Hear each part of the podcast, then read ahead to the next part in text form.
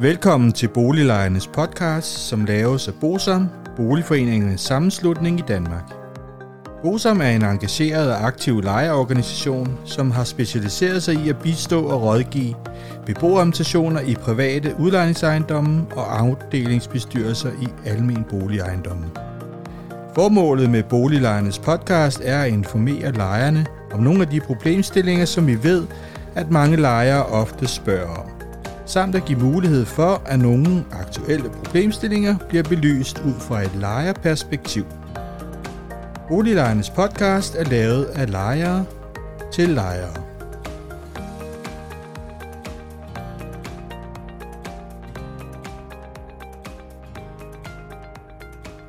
Velkommen til Boliglejernes podcast. Mit navn er René Sur, og jeg arbejder i Bosom. Dengang skal vi have fire del af den lille serie omkring varmeregnskaber, og den skal handle om en- og tostrengede varmeanlæg og om afkøling. Helt overordnet kan man sige, at alle varmecentraler de er opbygget efter nogenlunde det samme princip. Man har noget fjernvarme, der kommer ind fra gaden, og det fordeles derefter til en varmeveksler, til opvarmning af radiator, og dels til varmvandsbeholderen til det varme brugsvand. Det vil sige, at varmen den bliver afsat, og så returnerer den herefter tilbage til, til gaden, kan man sige. Der kan være nogle forskellige afvielser omkring, om man har flere beholdere og, og den slags ting, men det er det overordnede princip. Hvor meget vand og varme man bruger, det afhænger helt af bygningernes varmebehov, samt af den fremløbstemperatur, som man vælger i varmecentralen.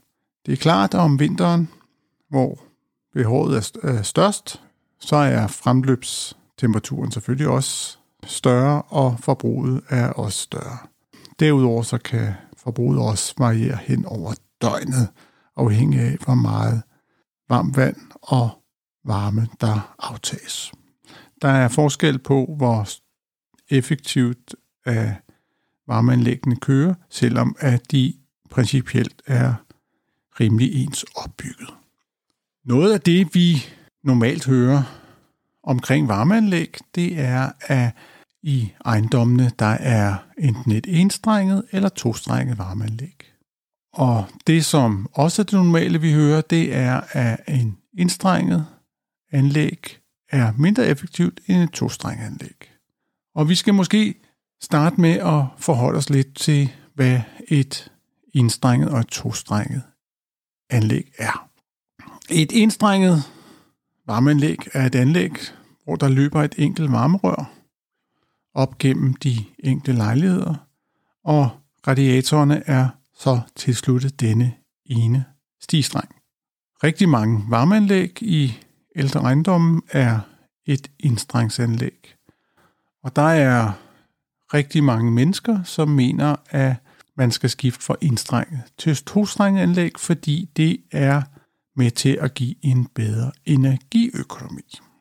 Hvis du derude er i tvivl om, du har et etstrenget eller et tostrenget anlæg, så kan man normalt se det ved, at er radiatoren inde i rummet, så er det et indstrenget anlæg, mens hvis det er et tostrenget anlæg, så er det er normalt, at radiatorerne er ude ved vinduerne. Det er sådan, at centralvarmevandet det cirkuleres fra den varmeveksler, der er nede i varmecentralen, gennem rørene op gennem etagerne til et rør, der ligger hen over loftet, hvorefter at vandet så løber ned gennem stigstrængene, gennem etagerne og igennem lejlighedernes radiator til et gennemgående rør, der ligger i loftet i kælderen. Det giver sig selv, at der er en del af centralvarmeanlægget, der ikke bliver afkølet i radiatoren, og at afkølingen afhænger blandt andet af regulering af radiatortermostaterne og indregulering af varmeanlægget. Og indregulering af varmeanlægget, det er fordeling i stigstreng og hastigheden, hvormed vandet pumpes rundt i varmeanlægget. Og når vi snakker om hastigheden, så handler det jo selvfølgelig om, at hvis man pumper med en rigtig stor hastighed, så er vandet i kortere tid i radiatoren, inden det bliver pumpet videre, og så kan det selvfølgelig ikke nå at afgive så meget varme. I disse tider har der selvfølgelig været en stor fokus på energioptimering af varmecentraler, og grunden til, at der har været den her fokus, det er jo, at priserne på varme er steget. Den er ikke steget så meget på fjernvarme, men mere på gas.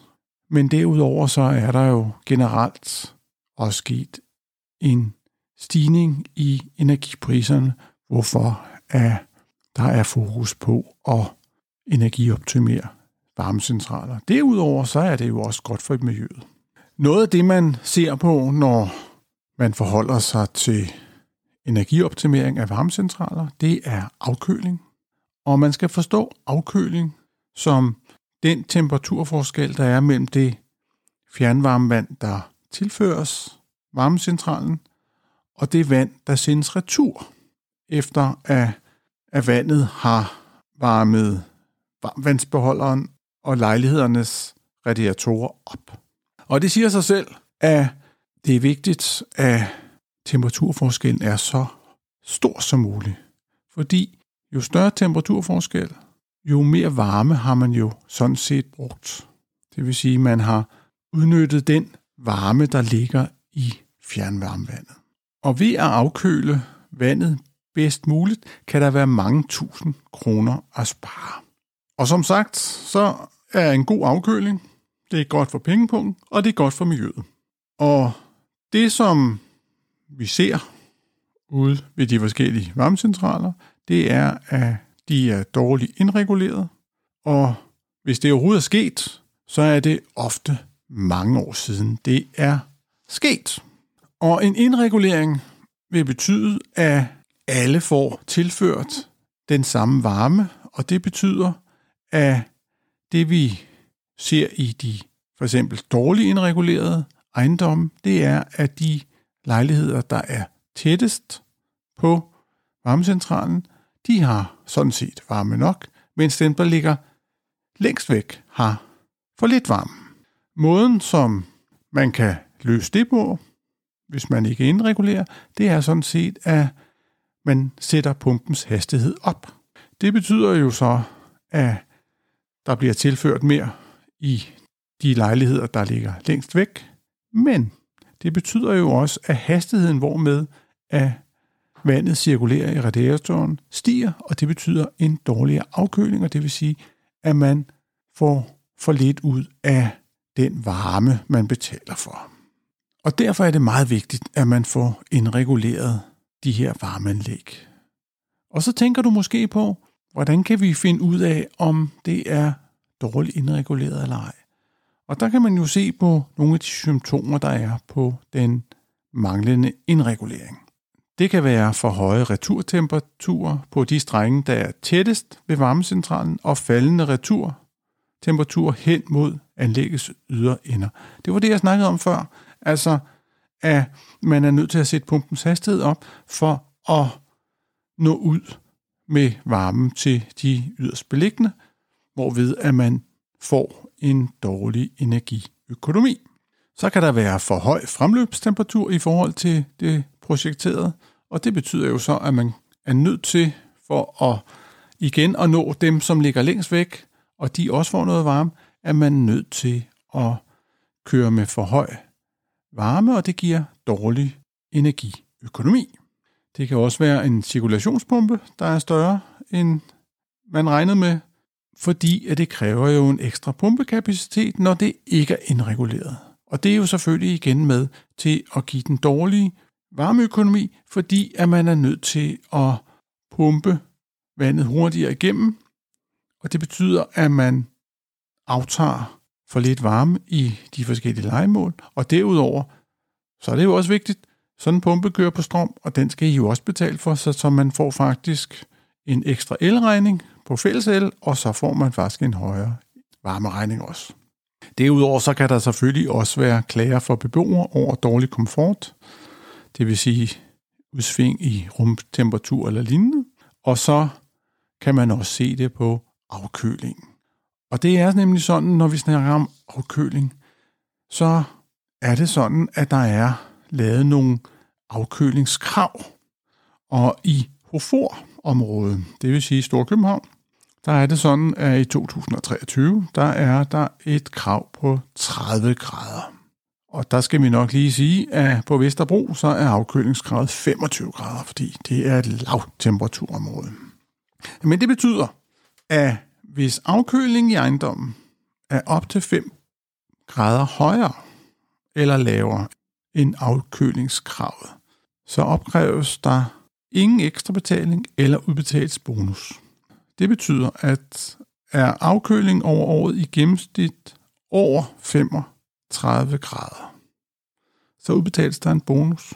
Det betyder, at I får en rabat på jeres varme. Og det betyder jo, at alle beboerne sådan set betaler en lavere varmeregning, end de ellers burde. Omvendt så opkræves der altså en ekstra betaling, hvis afkølingen i gennemsnit har været under 25 grader. Så får man en afgift. Og det er sådan, at den her afgift, hvis det er et indstrenget anlæg, så kan den ifølge en højesteretsdom faktisk opkræves over varmeregningen. Hvis det er en tostrenget anlæg, så kan det ikke. Og det er fordi man for en 6-7 år siden havde sådan en sag i højesteret, og hvor man fandt frem til, at fordi at de her tostrengede anlæg er mere effektive, så er det kun på de indstrengede anlæg, at man kan opkræve den her strafafgift. Det kan man jo have mange holdninger til, og det skal jo ikke være nogen hemmelighed, at jeg i næste afsnit af den her lille serie omkring varmeregnskaber vil introducere en undersøgelse, der er lavet ude i Sydhavnen, hvor Hofor og Aalborg Universitet har set på nogle forskellige varmeanlæg, nogle der er enstrenget og nogle tostrenget, og set på, om den antagelse nu også er rigtig. Men det vil jeg vende tilbage til i næste afsnit. Indtil da, så må I have en fortsat god dag. Pas på jer selv, og vi høres ved næste fredag. Hej hej.